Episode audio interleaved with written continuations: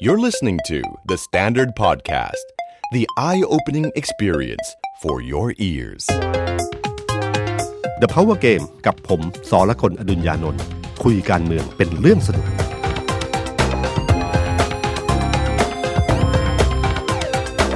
สวัสดีครับ ผมสอละคนอดุญญานนท์ สวัสดีครับ ผมออฟพลวุฒิสงสกุลคอนเทนต์ครีเอเตอร์การเมืองเดอะสแตนดาร์ดสวัสดีพี่ตุ้มแล้วก็สวัสดีคุณผู้ฟังนะครับ วันนี้มาแทนคุณเอกธนากร ครับ ติดอยู่ลบบุรีครับพี่ตุ้ม อ๋อ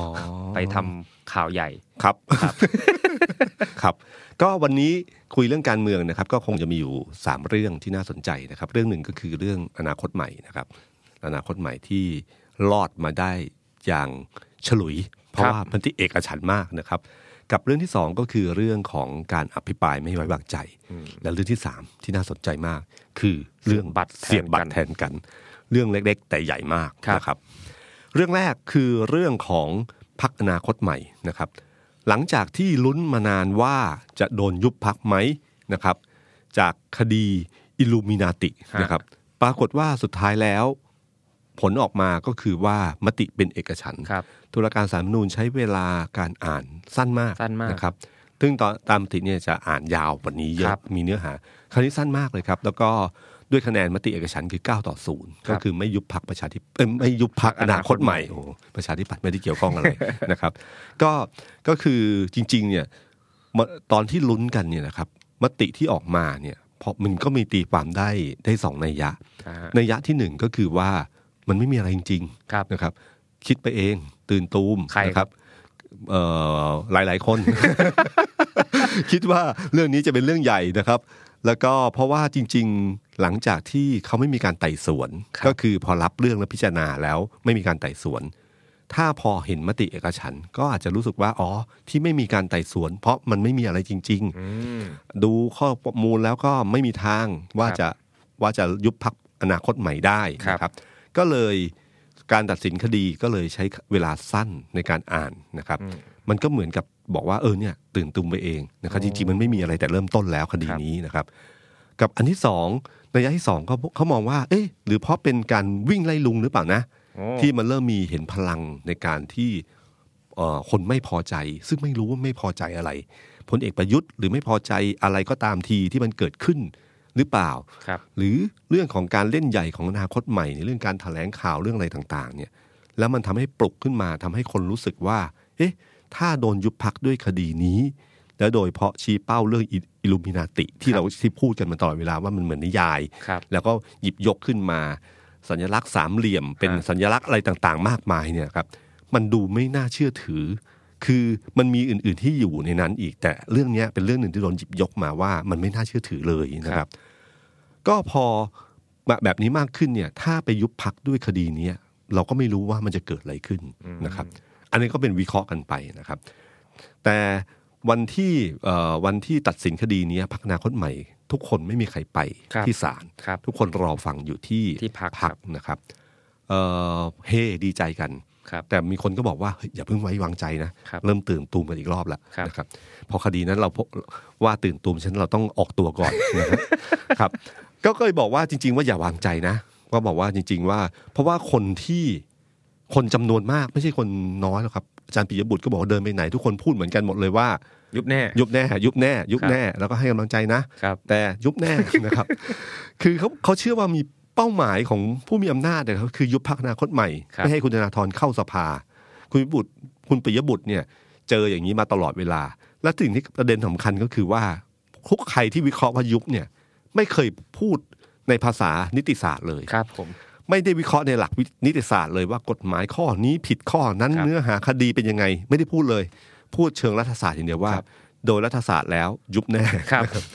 คือประวัติศาสตร์การเมืองเนี่ยมันมันมีบทเรียนของมันอยู่นะครับ ว่าคดีที่มีการยุบพักแต่ละครั้งที่เกิดขึ้นเนี่ยมันบางครั้งเนี่ยพอผลออกมาตัดสินอีกทีห้าปีเนี่ยไม่ผิดแต่ไปแล้ว ครับ นะครับ เรียบร้อยไปแล้ว โดนตัดสิทธิ์ทางการเมืองอะไรเรียบร้อยแล้วทำกับข้าวหรืออะไรต่างๆเนี่ยมันมีมูลเหตุต่างๆ มากมายที่ทำให้เห็นรู้สึกว่าการตัดสินหลายอย่างเนี่ยมันเป็นทิศทางที่มันสนองตอบทางเรื่องการเมือง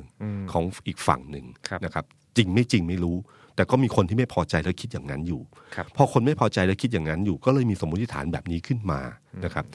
ตอนที่เกิดคดีที่อนาคตใหม่โดนเยอะๆเนี่ย สมมติฐานมันมีอยู่สองอย่าง อย่างที่หนึ่งก็คือว่า คดีอิลูมินาติไม่โดน สับขาหลอก อืม นี่คนเขาจะพูดคำนี้ว่าสับขาหลอกนะ แล้วก็เอ่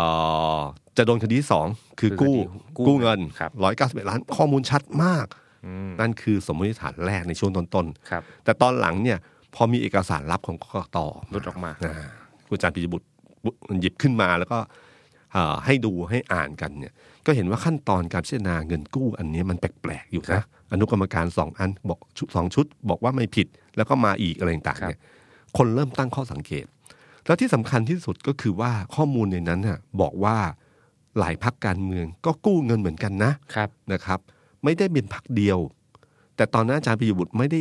ออกมาแล้วลงรายละเอียดว่ามีพักการเมืองอะไรบ้าง ครับ นะครับ จนคุณสมชัยนะครับ อดีตกกตออกมา ดูจากพอเอ่อดูจากงบประมาณ งบ ของ การเงิน งบการเงิน ล่สุดครับ ของพักการเมืองที่ยื่น ครับ ให้กกต ครับผม แล้วก็พบว่าเอ๊ะหลายพักมากเลยนะครับ ครับ ที่มีการกู้ ไม่ใช่กู้อย่างเดียว มันมีใช้ มี ชื่อที่แตกต่าง ยืยืมเงินด้วยมเงินทดลองจ่าย ครับ กู้อะไรเงี้ยนะครับ ก็และที่สำคัญที่สุดก็คืออันที่สองก็คือว่า ลงบัญชีในหมวดหนี้สินไม่ใช่รายได้ อืม การลงบัญชีเงินกู้ทั้งหมดอยู่ในหนี้สินไม่ใช่รายได้ ครับ ฉะนั้นการที่จะเอาการยุบด้วยมาตรา 72ถ้าผมจำไม่ผิดนะค ใช่ รับ ครับ ก็ก็มันก็ไม่ใช่เรื่องรายได้นี่นะ เพราะมันการมีการยอมรับไปแล้วนะครับ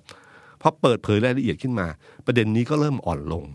นะฮะเพราะว่าหนึ่งไม่ใช่รายได้กรกตเซ็นงบไปแล้ว ครับ นะครับแล้วทำไมมาเล่นพักอนาคตใหม่เรื่องรายได้สองถ้าอนาคตใหม่โดนพักอื่นก็โดนด้วย ครับ แล้วก็พักที่โดนด้วยเนี่ยร่วมรัฐบาลอยู่หลายพักทีเดียวนะ ป ครับ ระมาณรับได้สามสี่พักครับ นะครับฉะนั้นเมื่อสมมติฐานสองที่สองเกิดขึ้นมา ก็เชื่อว่า ถ้าสมมติว่าเล่นเรื่องเงินกู้ยุบไม่ได้ ก็ต้องเล่นอิลูมินาติ อ๋อ แล้วก็เลยทำให้เกิดช่วงใกล้ๆนี่คนเริ่มตื่นตัวว่า ครับ เฮ้ยตกลงจะเล่นหรือเปล่าเล่นหรือเปล่าสุดท้ายสารนูนก็ยกฟ้อง ครับ นะครับเอ่ออนาคตใหม่อาจจะเฮและดีใจบ้างนะครับ แต่เรื่องเงินกู้คิดว่าไม่กล้าเล่นหรอกนะ เพราะถ้าเล่นคนอื่นก็โดนด้วย อย่าลืมนะครับ คดีถือหุ้นสื่อของคุณธนาธร ครับ โดนไปแล้วนะครับพักการเมืองอื่นที่โดนสสหลายคนจำนวนมาก คดีอยู่ถึงขั้นตอน ไหน ก็ยังไม่ รู้ไหมค ท รับ ราบ ได้ตามบ้างปะ ตามยังไม่ค่อยเจออะ ดูเงียบ อืม คือการการโดนเนี่ยเหมือนเหมือนกัน แต่ช้าและเร็วไม่เหมือนกันนะครับ ๆครับ เร็วอาจจะหมายถึงวันนี้ ช้าอาจจะหมายถึงอีก 3 ปีข้างหน้า ผลกระทบมันไม่เหมือนกัน ครับ นะครับฉะนั้นเรื่องเหล่าต่างๆ เหล่านี้คือถ้าเงินกู้ที่คิดว่าจะไม่โดนเนี่ยก็อย่าเพิ่งวางใจนักนะครับ ทุกอย่างมันไม่แน่ไม่นอนนะฮะ ครับ แต่ที่ผมจับข้อสังเกตอันหนึ่งก็คือว่าเอิ่มดูจากการที่อนาคตใหม่ ชี้แจงครั้งสุดท้ายที่ ธรรมศาสตร์ ที่ธรรมศาสตร์ลังสิตนะครับ ฮะปริมาณคนไม่ได้เยอะอย่างที่คิด ส่วนหนึ่งเพราะมันมีการเปลี่ยนที่ ครับ กระทันหันนะครับเดอะสตรีทคนไม่ยอมเอ่อเจ้าของไม่ยอม ครับ นะครับกลัวโดน ก็ไม่ ไปธรรมศาสตร์รังสิต ก็เลยไปธรรมศาสตร์รังสิตไกล ครับ แต่เราก็นึกว่า เอ๊ะ มันน่าจะมีพลังเยอะกว่านี้ กันที่สอง มันมีฐานกลุ่มของเด็กธรรมศาสตร์ ซึ่งน่าจะเป็นกลุ่มฐานของอนาคตใหม่ อืม แต่ปรากฏว่าก็ไม่ได้เยอะมากนัก ครับ นะครับ ไม่ได้คึกคักมาก ผมดูจากไลฟ์ตอนท่วงที่เอ่อก่อนหน้าหนึ่งชั่วโมงอะไรต่างๆนี้ภาพหน้าหน้าห้องก็ไม่ได้คึกคักมากมายนัก แต่ก็เต็มห้อง ครับ สึกว่าจะเต็มห้องเออผมรู้สึกว่าอันเนี้ยเป็นสัญญาณที่ไม่ได้ดีนักกับอนาคตใหม่ เพราะว่าพลังบางทีไม่ใช่เป็นพลังทางโซเชียลอย่างเดียว มันมีทั้งออนไลน์และออฟไลน์ ครับ ออนไลน์ยังชนะเลิศอยู่ แต่ออฟไลน์เนี่ยมันไม่แน่นะฮะมันไม่มีเอ่อไม่มีฐานกำลังที่แท้จริง มันไม่มีระบบพรรคการเมืองโดยทั่วไปนะครับ มันจะมีระบบการจัดตั้ง อืม มันมีระบบการหัวคะแนน ครับ ที่คนคุมเสียง มีฐานที่ชื่นชมอย่างจริงจัง และมีพร้อมที่เข้ามาร่วม ใช่ครับ เวลาจะชุมนุมหรือปราศัยที่ไหนต้องการคน 500 คนพันคน สั่งได้ เขาสามารถทำได้ ครับ นะครับเออสิ่งเหล่านี้อนาคตไม่มีอนาคตใหม่ไม่มี อนาคตใหม่ใช้วิธีการบายพาส ครับ ก็คือเหมือนกับยิงปืนใหญ่เข้ากลุ่มเป้าหมายเลย ไม่มีการไปขั้นตอน 1 2 3 4 ยิงปืนใหญ่อย่างเดียว ก็คือโซเชียลมีเดียฉะนั้นระบบยิงปืนใหญ่แบบเนี้ยบางทีพอถึงเวลาเนี่ยการที่จะระดมพลังแสดงอะไรบางสิ่งบางอย่างเนี่ยมันจะไม่ค่อยเยอะนะฮะ มันไม่ค่อยชัดเจน มันทุกครั้งจัดทุกครั้งก็ต้องตื่นเต้นทุกครั้งว่าจะมาเท่าไหร่ ครับ นะครับส่วนพรรคประชาธิปัตย์พรรคเอ่อพรรคเพื่อไทยเนี่ยถ้าจัดขึ้นมาเนี่ยครับมันมีการันตี ครับ ว่าจะมาเท่าไหร่เท่าไหร่ไปต่างจังหวัดนี่จะชัดเจนที่สุดครับ เลยนะครับ นี่คือทำให้คนที่เคยกลัวว่าธนาธรจะลงถนนเนี่ยบางทีปรากฏการณ์ที่เกิดขึ้นเนี่ยทำให้เขาอาจจะคิดได้ว่ามันยังไม่น่ากลัวนัก ครับ ส่วนหนึ่งคืออารมณ์สังคมมันยังไม่มาถึงขนาดนั้นนะครับเอ่ออันนี้คือเรื่องที่หนึ่งของอนาคตใหม่ ซึ่งต้องติดตามกันต่อไป ครับ อนาคตใหม่นี้เป็นพักที่เหมือนกับเดินบนเส้นเส้นลวดตลอดเวลา ไม่รู้วันไหนจะโดนอะไรบ้างนะค ครั รับ บ เป็นเรื่องที่เราต้องติดตามต่อไป และการที่พักอนาคตใหม่ไม่ถูกยุบครับพี่ตุ้ม ก็น่าจะทำให้มีแนวโน้มสูงมากที่จะอยู่ถึงการอภิปรายไม่ไว้วางใจรัฐบาล ใช่ครับ เพราะว่ายังไม่ถูกยุบทุกคนยังยังนั่งอยู่ในสภา ใช่ครับ แล้วก็เอ่อเขาจะยื่นน่าจะวันที่ยี่สิบเจ็ดใช่ไหม ครับ จะผิดนะครับ ใช่ ยี่สิบเจ็ดนะครับ ก็คงได้พิปรายประมาณต้นมีประมาณมีนา ใช่ เอ้ย ครับ ต้น ต้น เดือ กุมภา กุมภา โท ครับ ษทีคือมันจะไม่มีนานู่น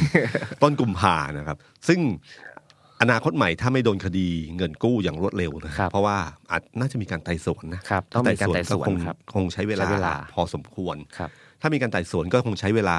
พอที่จะทำให้อนาคตใหม่อยู่ใน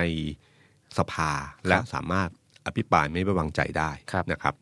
การอภิปรายไม่ไว้วางใจครั้งนี้เนี่ยนะครับเอ่อเป็นต้องต้องอย่าลืมว่าอภิปรายไม่ไว้วางใจเนี่ยเป็นอาวุธสำคัญของฝ่ายค้านในการตรวจสอบรัฐบาล ครับ ครั้งนี้เนี่ยมีการประชุมกัน แล้วก็ยุทธศาสตร์ของเขาที่ผมได้ยินมา มันมีอยู่สองอย่าง อย่างที่หนึ่งคือจะเลือกทางใดทางหนึ่งนะหนึ่งคือพุ่งเป้าที่ประยุทธ์เลยพลเอก โอ้ ประยุทธ์จันทร์โอชา พุ่งเป้าที่หัวหน้าใหญ่สุด ครับ ครับ คนนี้ถ้าโดนเพราะว่าพลเอกประยุทธ์ณวันนี้เนี่ยคุมทั้งความมั่นคง ครับ เป็นหัวหน้าทีมเศรษฐกิจ ครับ นะครับ เป็นหัวหน้าทีมเศรษฐกิจ เพราะว่าไม่ใช่อาจารย์สมคิดคุมเหมือนเดิม ครับ เนื่องจากมีมีกระ พรรค ทรว รง วมรัฐบาล ใช่พัก ก ร่ว ลุ่ ม มกระทรวงเศรษฐกิจหลายกระทรวงอยู่ อ่า กระทรวงพาณิชย์ก็ประชาธิปัตย์ ค ก รับ ระทรวงคมนาคมก็ภูมิใจไทย อ่าพอมันมีหลายคนคุมแบบนี้ปั๊บเนี่ยอาจารย์สมคิดไม่สามารถสั่งการได้เหมือนเดิม ครับ วิธีการก็คือการที่ต้องดึงนายกมาเป็นหัวหน้าทีมเศรษฐกิจ เพื่อบัญชาการทั้งหมด ฉะนั้นคนรับผิดชอบเรื่องเศรษฐกิจ เวลาตี ครับ มันก็ต้องเป็นพลเอกประยุทธ์ ครับ ใช่แล้วถ้าเล่นพลเอกประยุทธ์ โดยที่ไม่เล่นอาจารย์สมคิดเลย แล้วก็เล่นอยู่คนเดียว ถาม ถาม อาจา ค รย์ นเดียว พลเอกประยุทธ์ต้องต้องตอบคำถามเรื่องเศรษฐกิจอะครับ ครับ มันเป็นเรื่องที่น่ากลัวมากนะฮะ ครับ แม้ว่าจีนเรียนรู้มา 5 ปียังไงก็ตามที ครับ เจอคำเจอนึกถึงอนาคตใหม่ที่เชี่ยวชาญเรื่องศัพท์เศรษฐกิจทั้งหลายเนี่ยพูดเรื่องราวต่างๆ ขึ้นมาจี้ประเด็นขึ้นมาเนี่ยมันมีโอกาสนะครับพลเอกประยุทธ์ถ้าเล่นพุ่งเป้าที่พลเอกประยุทธ์คนเดียวเนี่ยครับแล้วก็ถามแรงๆแรงๆเนี่ยท่านมีสิทธิ์หลุดนะครับ ครับ พอถ้ามีสิทธิ์หลุดขึ้นมาเนี่ย มันก็โอกาสคำหลุดไอ้คำนั้นนั่นแหละ ที่จะนำไปสู่อื่น ๆ อีกมากมายนะฮะเพราะทุกคนรู้ว่าพลเอกประยุทธ์เนี่ยถึงจุดหนึ่งเนี่ย ครับ ท่านเป็นคนจุดเดือดต่ ครับ ำพอโดนขึ้นมาก็เดี๋ยวเดี๋ยวมีสิทธิ์จะออกอะไรบางสิ่ง ฮะ บางอย่างขึ้นมานะครับเอ่อนั่นคือยุทธศาสตร์อันที่หนึ่งที่หลายคนตั้งเป้าไว้ว่าจะเอาอย่างนี้ดีไหม อืม แต่อีกฝ่ายหนึ่งบอกว่าไม่ดีหรอกควรกระจายเยอะ โอ้ ๆ เพราะมันมีแผลเต็มไปหมด ครับ นะฮะฉะนันต้องกระจายไปเยอะๆ ในขณะเดียวกันอุณหภูมิภายในภายในพักร่วมรัฐบาล หรือภายในพักเดียวกันเองก็ตามที ครับ มันเต็มไปด้วยความขัดแย้ง อืม เรียกว่ามีคนบอกว่าในแค่ในพักพลังประชารัฐอย่างเดียวเนี่ย ครับ แม้ว่าจะเป็นกลุ่มก้อนใหญ่เนี่ยแต่มันประกอบด้วยองค์ประกอบส่วนต่างๆ เยอะแยะไปหม มี ด หลายมุ้งมาก ทุกคนพร้อมแทงกัน ครับ เนี่ยเขาพูดกันอย่างนี้เลยนะ ครับ บอกเวลาเดินไปไหนเวลาเดินไปไหนต้องมีกระจกมองหลังนะ คุยกันสามคนเนี่ยทุกคนพยายามเรื่องติดกำแพงก่อนเอาหันหลังชินชนกำแพงก่อน ครับ นะนะครับ ก็ประมาณเนี้ยทุกคนก็มองมองกันรู้อยู่ว่ามันมีกระบวนการเอ่อแย่งชิงอำนาจภายในพักพลังประชารัฐ ครับ ที่สะท้อนออกมาตั้งแต่วันเปิดสภาแล้ว อืม นะครับ เลือกตั้งประธานสภาที่เกิดขึ้นอะไรต่างๆเนี่ย มันเห็นชัดๆว่ามันมีความไม่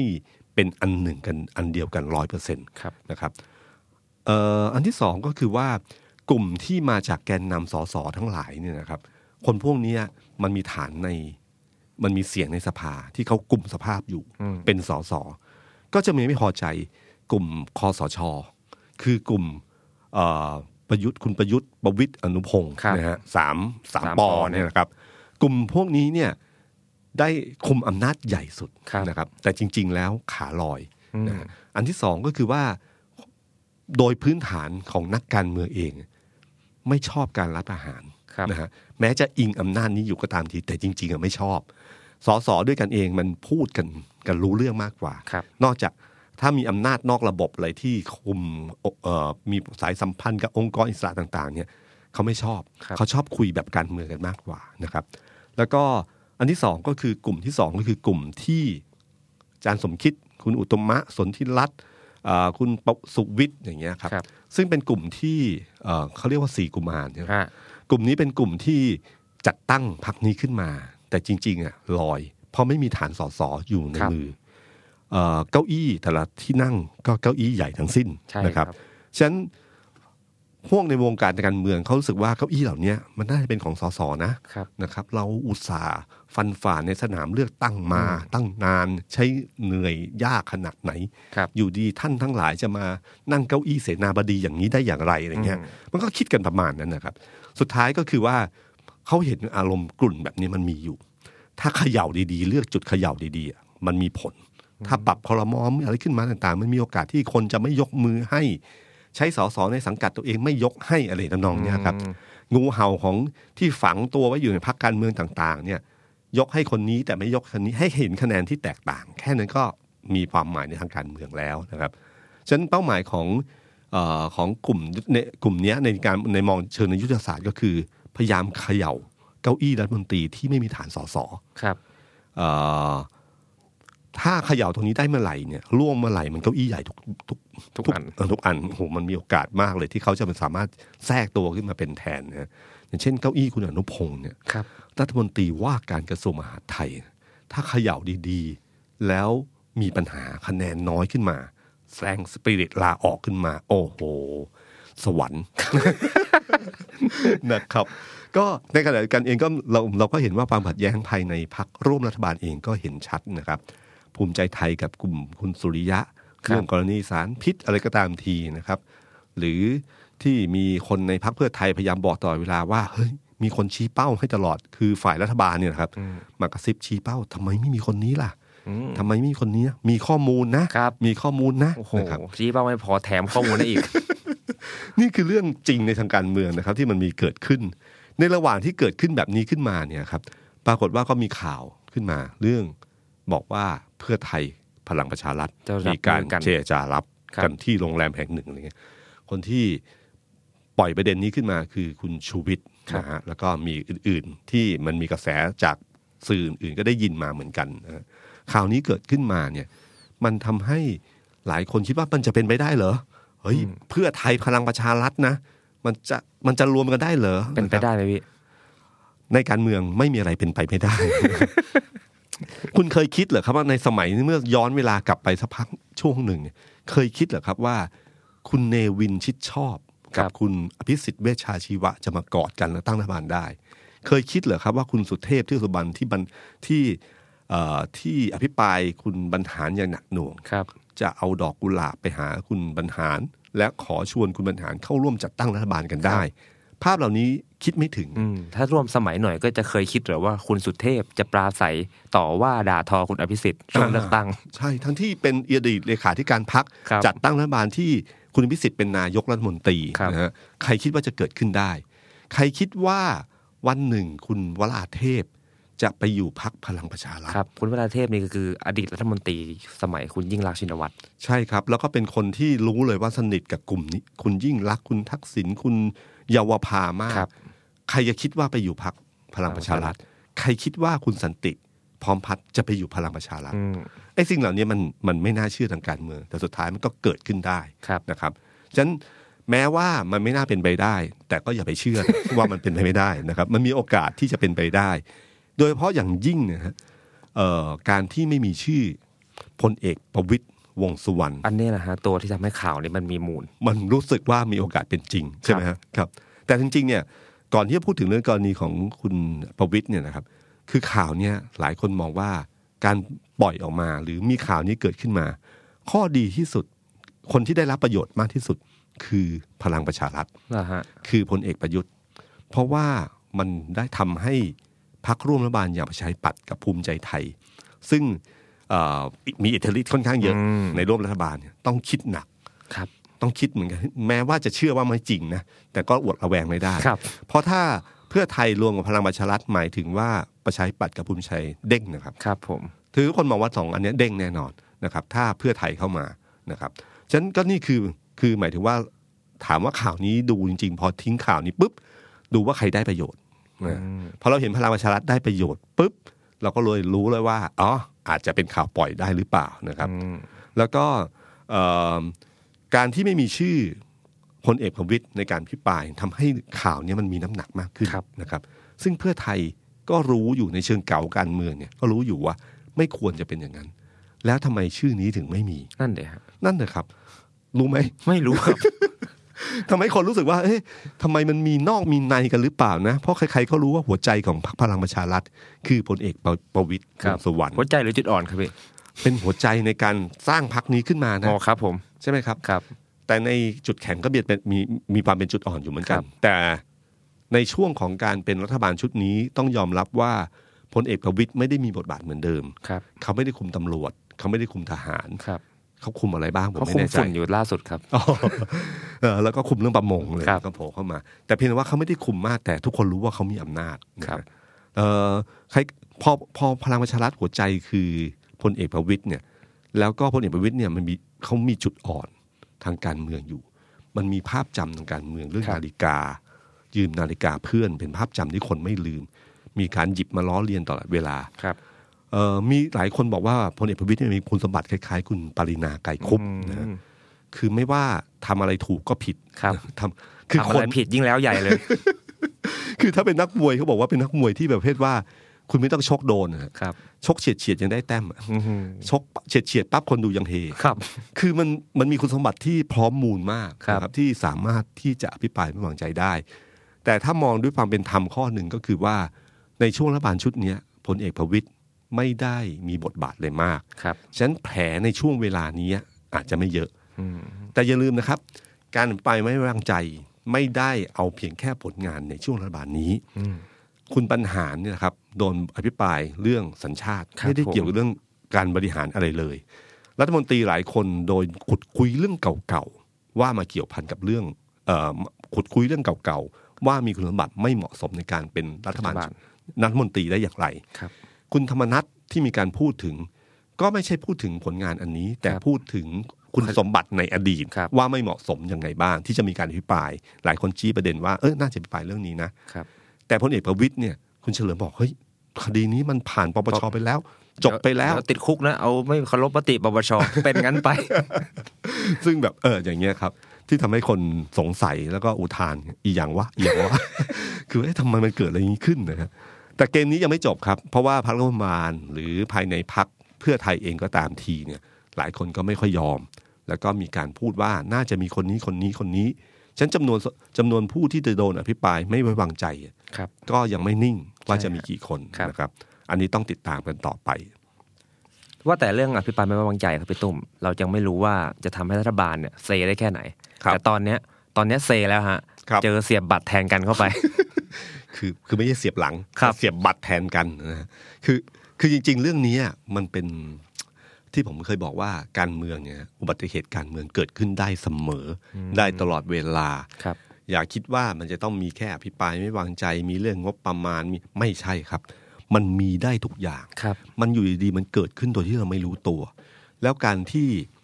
เอ่อเรื่องสังคม เรื่องเศรษฐกิจ เรื่องการเมืองสามอันเนี้ยมันผูกพันกัน ผูกพันกันแบบไหน เขาบอกว่ามันผูกพันกันเหมือนสายไฟในกทมครับ โอ้โห ยุ่งเหยิงมากเลยนะฮะ ครับ คือเราดูไม่รู้ว่ามันผูกกันยังไงแต่ ครั รู้ บ ว่ามันมันผูกกันแล้วมันโยงโยงๆกันอยู่กลุ่มเนี้ยแหละครับ ครับ ฉะนันเวลาเกิดอะไรขึ้นมามันส่งผลกระทบซึ่งกันและกันอยู่นะครับเอ่ออย่าลืมว่าตอนนี้อ่ะอุนเอิ่มอารมณ์คนที่มีความรู้สึกต่อรัฐบาลเนี่ยไม่ค่อยดีนัก ครับ นะครับเรื่องแรกคุณคิดดูเรื่องฝุ่นพิษเนี่ย อืม ฝุ่นพิษเนี่ยมันกลายเป็นเรื่องที่ใกล้ตัว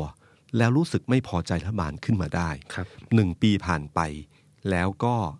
กลับมาอีกรอบหนึ่ง มันก็ยังไม่มีอะไรที่เป็นมาตรการ มันก็ยังออกมาตรการแบบเดิมๆอยู่ ครับ โดยที่ไม่มีอะไรผล มันมีอารมณ์ความรู้สึกอยู่นะฮะเรื่องเศรษฐกิจที่คนรู้สึกอยู่ เรื่องคุณปรินา ครับ นะครับซึ่งเป็นเรื่องที่อย่างที่ผมบอกอะครับคุณปรินาคล้ายๆคุณประวิทย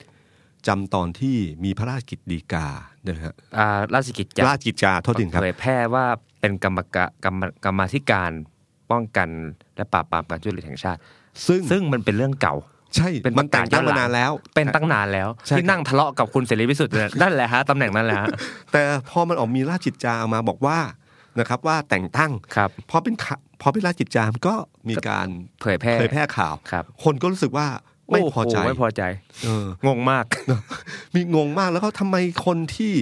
มีข่าวเกี่ยวกับเรื่องทุจริตทำไมถึงมาอยู่กันมาการซึ่งเขาอยู่มานานแล้ว ครับผม ก็ผมบอกแล้วนะครับ พอคุณปรินาเนี่ย พอมีอะไรขึ้นมาปุ๊บก็จะเกิดอารมณ์ความรู้สึกขึ้นมาทันที ครับ อารมณ์ความรู้สึกทางสังคมแบบเนี้มันมีอยู่นะครับ ทางการเมืองเรื่องเศรษฐกิจ เรื่องอะไรต่างมันมีเชื้อไฟของมันอยู่นะครับ อยู่ดีๆ ประเด็นเรื่องเสียบบัตรแทนกันเนี่ย ครับ อยู่ดีๆ คุณนิพิษ อินทรสมบัติ อินทรสมบัติ อดีตสสพัทลุง ประชาธิปัตย์ รองหัวหน้าพักประชาธิปัตย์ ครับผม เขาเคยเป็นสสพัทลุงมายาวนาน อย่าลืมนะครับว่าการเลือกตั้งของเออที่ผ่านมาในอดีตยาวนานเนี่ยภาคใต้เนี่ยประชาธิปัตย์ครองมายาวนาน ครับ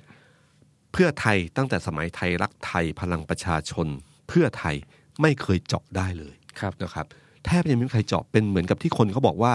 ส่งเสาไฟฟ้าลงก็ได้ ผมเคยอ่านเจอว่าประโยคเนี้มาจากคุณนิพิษไปปลาใส อ้อ ในพัทลุง ครับ ที่ที่หมู่บ้านแห่งหนึ่ง อืม แล้วก็มียายคุณยายพูดขึ้นมาว่า ไม่ต้องพูดอะไรหรอก ที่เนี่ยเอาเสาไฟฟ้ามาลงก็เลือก ก็เลยเป็นประโยคอมตะของประชาธิปัตย์ว่าภาคใต้เนี่ยเขาเหนียวแน่นขนาดนี้ ครับ เอาเสาไฟฟ้ามาลงก็ก็ชนะ แต่ใครจะไม่นึกว่า แพ้ครับ การเลือกตั้งครั้งที่ผ่านมาเนี่ย ภาคใต้ประชาธิปัตย์โดนเจาะ ครับ ทะลวง อื้อหือ จากพรรคพลังประชารัฐและพรรคภูมิใจไทย ครับ แต่เพื่อไทยก็ไม่ได้เหมือนเดิมนะครับ ครับ นะครับ แต่สองพรรคเนี้ยเข้ามาแบบนึกไม่ถึงอะตอนที่ผมเห็นผลการเลือกตั้งวันเลือกตั้งตกใจ ผมชกตผมตกใจกว่ากรุงเทพอีกอะ เออ ที่กรุงเทพประชาธิปัตย์ไม่ได้เลย แต่เห็นภาคใต้แล้วแบบโอ้โห มันเจาะได้ยังไง เกิดขึ้น มันนึก แล้วหรือ ครับคุณนิพิษเนี่ยนะครับพัทลุงอะเคยครองสามเก็มีเก้าสามเก้าอี้เคยครองมาตลอด ครับ ประชาธิปัตย์ครองมาตลอด เลือกตั้งครั้งที่ผ่านมาเสียไปสองได้มาหนึ่งคุณนิพิษแพ้ แพ้ แพ้ใคร แพ้คุณฉลองเทิด เทิดวี วี ร ร พ พ ง ง ษ์ ศ์พักภูมิใจไทย ครับ นะครับ แล้วก็แพ้อย่างขาดลอย ครับ คุณฉลองได้สี่หมื่นเจ็ดนะฮะคุณนิพิษได้แค่สองหมื่นสอง ครับ แพ้กันขาดลอยขนาดนี้ มันมันกลายเป็นปมอันหนึ่งในใจนะครับ ครับ แล้วก็คนที่ปูดประเด็นเรื่องนี้ขึ้นมาก็คือคุณนิพิษเล่นกับใครฮะ เล่นคุณฉลอง ครับ ครับ ว่าเสียบบัตรแทนกัน ตอนที่พรบงบประมาณเนี่ย มันผูกโยงมาถึงวันเด็ก ฮะ นะ คือประชุมกันข้ามวันข้ามคืน วั แล้วเกิน ข้ามคืนมาถึงวันเด็ก ครับ วันเด็กเนี่ยตามติสอสอทุกคนยังแบบมีหมาย เขาก็มีกำหนดการ การ ไปลง เขา พื้ อยู่ นที่ของเขา อ่าว่าต้องมีเป็นเป็นประธานในงานต่างๆเนี่ย ครับ ปรากฏว่าคุณฉลองไปปรากฏตัวที่นั่น ครับ นะครับ ที่จังหวัดพั พั ท ทลุ ลุ ง ง แล้วคุณนิพิษเขาก็เห็นนะครับ นี่คือผมจะอยากจะบอกว่านี่คือให้เห็นว่าคุณภาพของการเป็นฝ่ายค้านของพรรคประชาธิปัตย์เนี่ย เจ๋งแค่ไหน ครับ แน่นอนแค่ไหน ครับ อยู่เป็นฝ่ายรัฐบาล แต่ ทำตัวเป็นฝ่ายค้าน มีประสิทธิภาพมาก การดูการดูการวิธีการเนี่ยนะครับเขามีรูปที่เป็นหลักฐาน ครับ เขาไปเช็คข้อมูลได้ว่าช่วงเวลาที่คุณฉลองอยู่ที่พัทลุง มีการเสียบบัตรในชื่อคุณฉลองลงคะแนนให้กับมาตราที่เท่าไหร่ของพรบงบประมาณ ใช่ ถ้าเวลาในช่วงเวลาเดียวกัน คนสองคนไม่สามารถที่อยู่ในสองที่ในเวลาเดียวกันได้ ครับ ก็แปลว่าเป็นการ มีการเสียบบัตรแทนกัน จากนั้นยังไม่พอครับ ก็มาสู่คนที่สอง ครับ คือคุณนาทีรัชกิจประการ ครับ นะฮะเขาเป็นสสบัญชีรายชื่อ ครับ แต่จริงๆอ่ะเขาเป็นตัวจริงเสียงจริงในพัทลุง ครับ คุณฉลองนี่เป็นอดีต เป็นอดีตปลัดจังหวัด ปลัด เขาเติบ จังหวัด โตเป็นปลัดจังหวัดที่นั่นครับ มีฐานข้าราชการที่ค่อนข้างดีมาก ค ครับ นหนึ่งนะครับเอ่อแต่คุณนาทีเนี่ยเป็นเป็น เป็นเจ้าแม่ภาคใต้ของภูมิใจไทย เป็น อยู่ แม่ มา ทัพ ยาว ใต้ นานนะ ครั ฮะ บ เอ่อสามีเขาคุณพิพัฒน์เนี่ย ครั เขา บ ถือหุ้นใน PTG เนี่ยคือปั๊ม PT นะครับ แล้วก็คุณนาทีเนี่ยเป็นเจ้าของสโมสรพัทลุง ครับ เอ่อฟุตบอลนะฮะพัทลุง FC มั้งถ้า ครั ไม่ บ ผิด ถ้าจำไม่ผิดเอ่อช่วงเวลาเนี่ยที่ผ่านมาหลายปีเนี่ยบุรีรัมย์ยูไนเต็ดไปเยือนพัทลุงเป็นเป็นเป็นคู่ที่อะไรอะเอ่อเป็นพันธมิตรในเชิงฟุตบอล การเอาฟุตบอลบุรีรัมย์ไปแข่งที่พัทลุงบ่อยๆเนี่ยคือการเรียกแขก เรียกแฟนขับให้เข้ามาดู เพราะบุรีรัมย์นี่คือม ที หาม ใหญ่ อำนาจ คในรับ ในเชิงฟุตบอลอยู่เหมือนกัน อย่างเงี้ยครับ แล้วก็คุณคุณนาทีเนี่ยเป็นถือว่าเป็นแม่ทัพใหญ่นะครับ ครับ ที่เอ่อที่ในพื้นทุกพื้นที่ของภูมิใจไทยต่างๆเนี่ยโกยคะแนนในภาคใต้ได้เยอะพอสมควร แล้วเขาเป็นสสบัญชีรายชื่อ แต่พอดีเขามีคดีความบางอย่างทำให้ไม่ได้เป็นรัฐมนตรี จริงๆเขามีชื่อเป็นรัฐมนตรี ใช่ คุณอนุทินจะเสนอให้ทานนายก ครับ ตอนที่ฟอร์มครมแต่ อืม ว่ามีคดี เกี่ยว เรื่องกับการแจ้งบัญชีทรัพย์สิน ครับ เคยถามคุณนาทีเหมือนกันว่ายังไงแกบอกลืมจริง คือดูโดย ๆ เป็น ฐาน ทุกคนรวยครับ พี่ ใช่ โดยฐานะรู้ว่าถ้าสมมติมีตัวเลขพันล้าน ลืมแจ้งไปล้านหนึ่งเนี่ยเราก็รู้ว่าลืม ครับ ก็ไม่ไม่ไม่จงใจปิดปกปิด แต่พอลืมไปปั๊บมันมีปัญหาขึ้นมา ครับ ก็เลยให้คุณพิพัฒน์สามีเนี่ยขึ้นเป็นรัฐมนตรีว่าการกระทรวงท่องเที่ยวและการกีฬาแทนนะครับ พอคุณพอหลังจากที่คุณนิพัฒน์เล่นคุณฉลองไป ก็เปิดอีกคนหนึ่งคือคุณ ครับ นาที ไปเมืองจีน อื้อหือ ในช่วงเวลาเดียวกันเลย แล้วก็วิธีการนะครับสังเกตนะครับ พอเห็นภาพที่เมืองจีน รู้ว่าไปแน่ ครับ ไปเมืองจีนแบบไหนต้องเดินทางบนทางเครื่องบิน วิธีการจะให้รู้เรื่องเวลาที่ชัดเจน เขาก็ไปเช็คที่ตอมอ ครับ อย่าถามว่าทำไมเขาเช็คได้นะครับ ระดับนี้ไม่ยาก คุณนิพิษนี่เป็นอดีตรัฐมนตรีว่าเอากระทรวงวัฒนธรรมโอ้เป็นรองหัวหน้าพรรคประชาธิปัตย์ ครับ การเช็คปัญเอ่อเวลาเขาก็ได้เวลามาชัดเจนว่า ไปเจอด่านเอ่อด่านตรวจคนเข้าเมืองที่สุวรรณภูมิเนี่ยเวลา 15.28 วันที่ 11 ย้อนกลับไปพบว่าลงประชามติตอน ลงมติ 15.56 ครับ อ่า ใช่ ลงมติ ใช่ นะเอ่อโทษทีครับ ลงมติเนี่ยครับสิบห้าจุดสี่หก ครับ ไปตรวจคนเข้าเมืองสิบสี่สิบห้าจุดสองแปดนะครับ แต่ลงประชามติสิบห้าจุดสี่หก เป็นไปไม่ได้ที่ มัน จะมาลเป็นไปงไม่ได้ ทัน แค่นี้แหละครับ ครับ ชัดเจนที่สุด พอเล่นแบบนี้ก็คือว่าต้องมีคนเสียบบัตรแทน ก็คือเอาบัตรไปแล้วก็เสียบ คุณคุณเอ่อคุณนิพิษก็เล่นปูดประเด็นนี้ขึ้นมา ปูดประเด็นอันนี้ขึ้นมาเนี่ย ผมเชื่อว่าเขาไม่ได้หวังเขาไม่ได้คิดว่าผลกระทบมันจะแรงมาก อืม คิดอย่างเดียวว่านี่คือคู่แข่งใน ครับ พื้นที่ และเป็นคู่แข่งที่เขาคาใจมาก ครับ เพราะคุณนิพิษอ่ะออกมาโวยเรื่องการเก็บบัตรประชาชนใน ครับ พื้นที่พัทลุง ตั้งแต่เดือนมกราคม 2562 ครับ ก่อนการเลือกตั้ง 3 เดือน ครับ ว่ามีการเก็บบัตรประชาชน ตอนนั้นในข่าวเขาบอกเลยนะครับว่าประหลัดเนี่ย ครับ ประหลัดจังหวัด เป็นคนสั่งให้กำนันผู้ใหญ่บ้าน อันนี้จากข่าวเลยนะครับ ครับ ว่าเก็บบัตรประชาชน แล้วคุณฉลองเป็นอะไรนะฮะ เป็นประหลัดครับครับจังหวัดครับ ก็เนี่ยครับเขาก็บอกว่ามีการเก็บบัตรประชาชนไว้ แล้วก็มีการวันนั้นให้ข่าวเลยนะครับ ว่าเขามีหลักฐานเลยนะ ครับ ว่าแจกคนละห้าร้อย ครับ นะครับมีหลักฐานในไลายกลุ่มของพักภูมิใจไทย ไปมีหลักฐานในไลน์กลุ่มเขาด้ เขา วย บอกว่ามีพวกเขาอยู่ในนั้น ครับ แล้วก็เอามาให้ดูอะไรเงี้ยให้แล้วมีการบอกด้วยนะว่าให้ระวังนิพิษนะมันจับตามองอยู่อะไรเงี้ย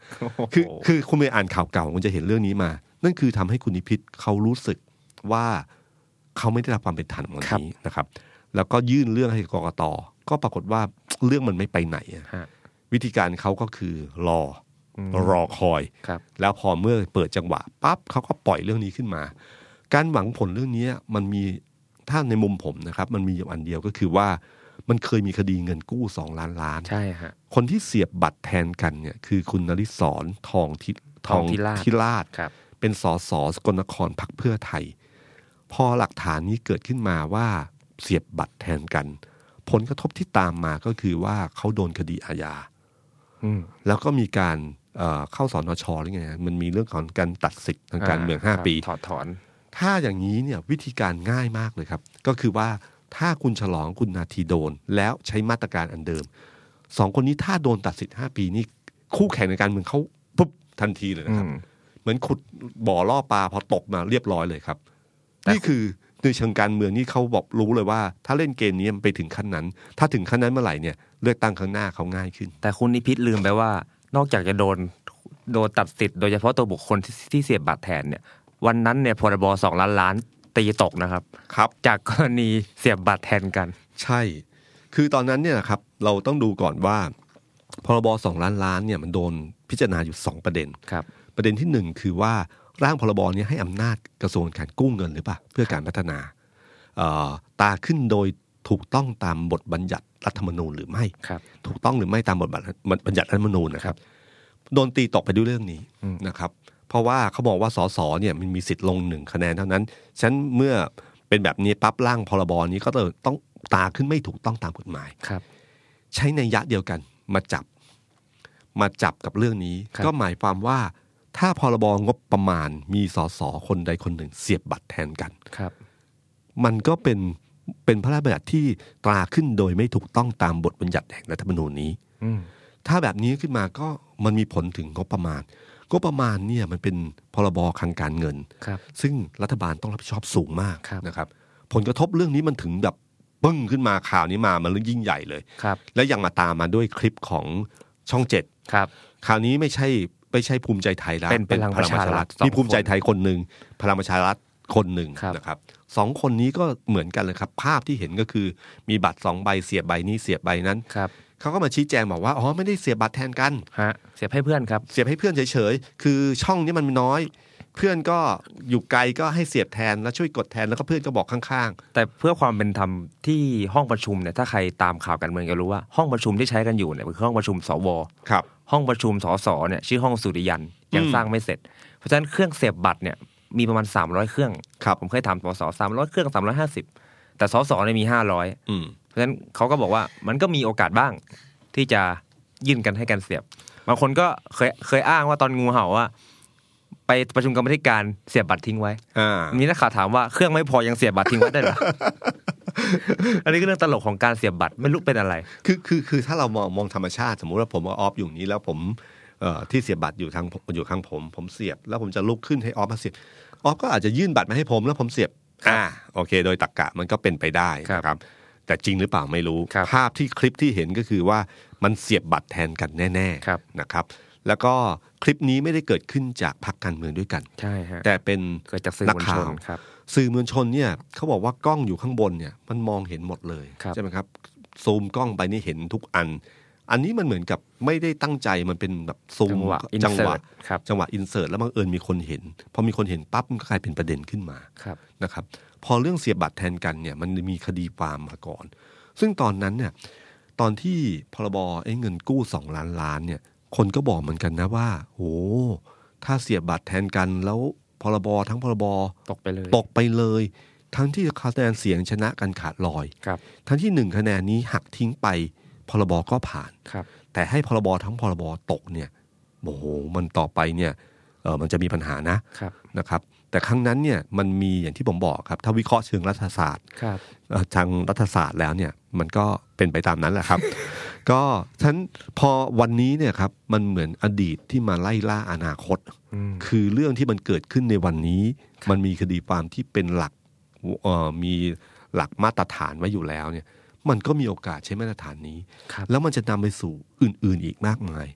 ต่อไปการจะป้ำอะไรต่างๆเนี่ย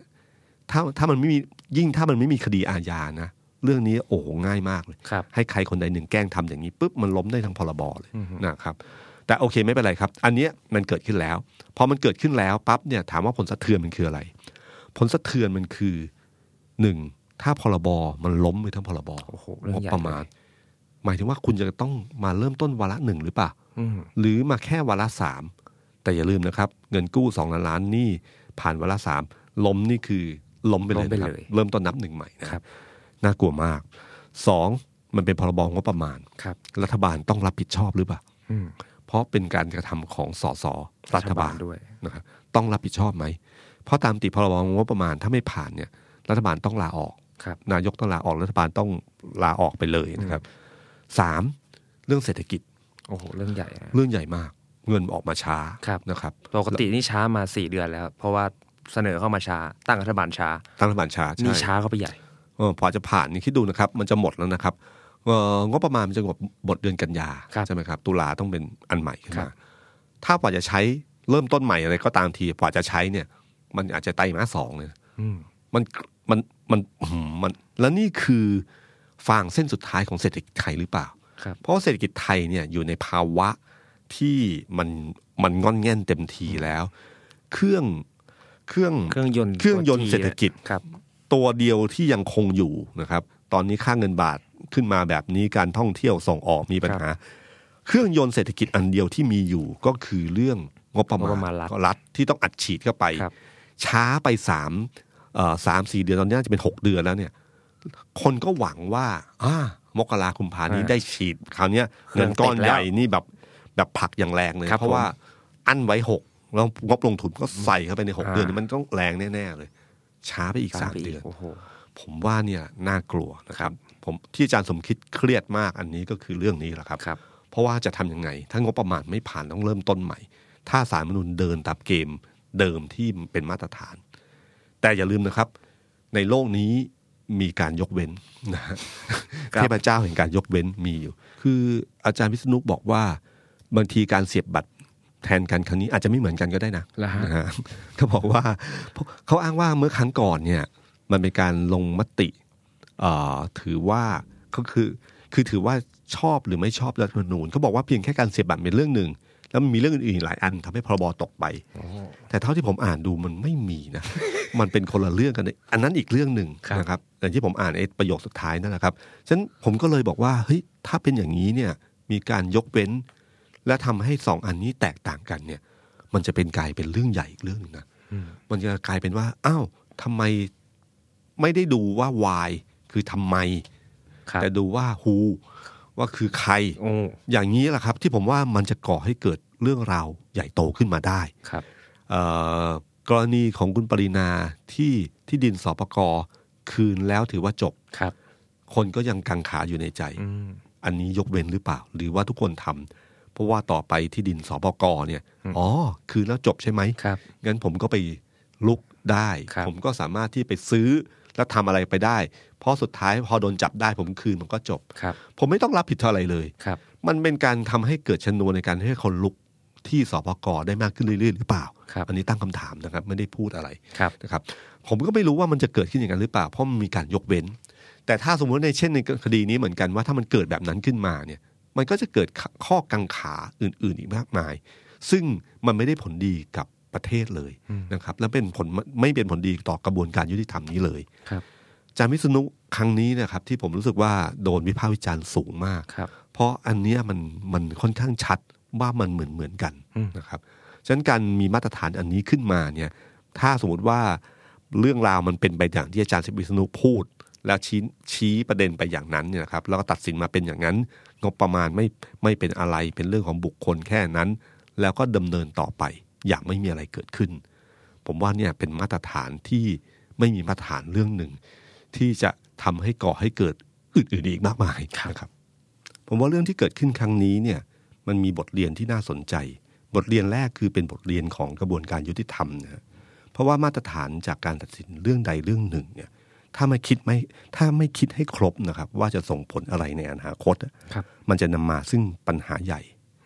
สองก็คืออย่างที่ผมบอกครับว่าอย่าสร้างมาตรฐานที่ไม่มีมาตรฐานขึ้นมาไอ้สองมาตรฐานว่าน่ากลัว ไม่มีมาตรฐานเนี่ยน่ากลัวกว่า ครับ นะครับ แล้วก็ในโลกใบนี้เนี่ยไม่มีที่ใดที่จะมีสันติภาพ หากจะปราศจากความยุติธรรม สวัสดีครับ สวัสดีครับ The Standard Podcast เปิดหูเปิดตา เปิดใจ เปิดโลก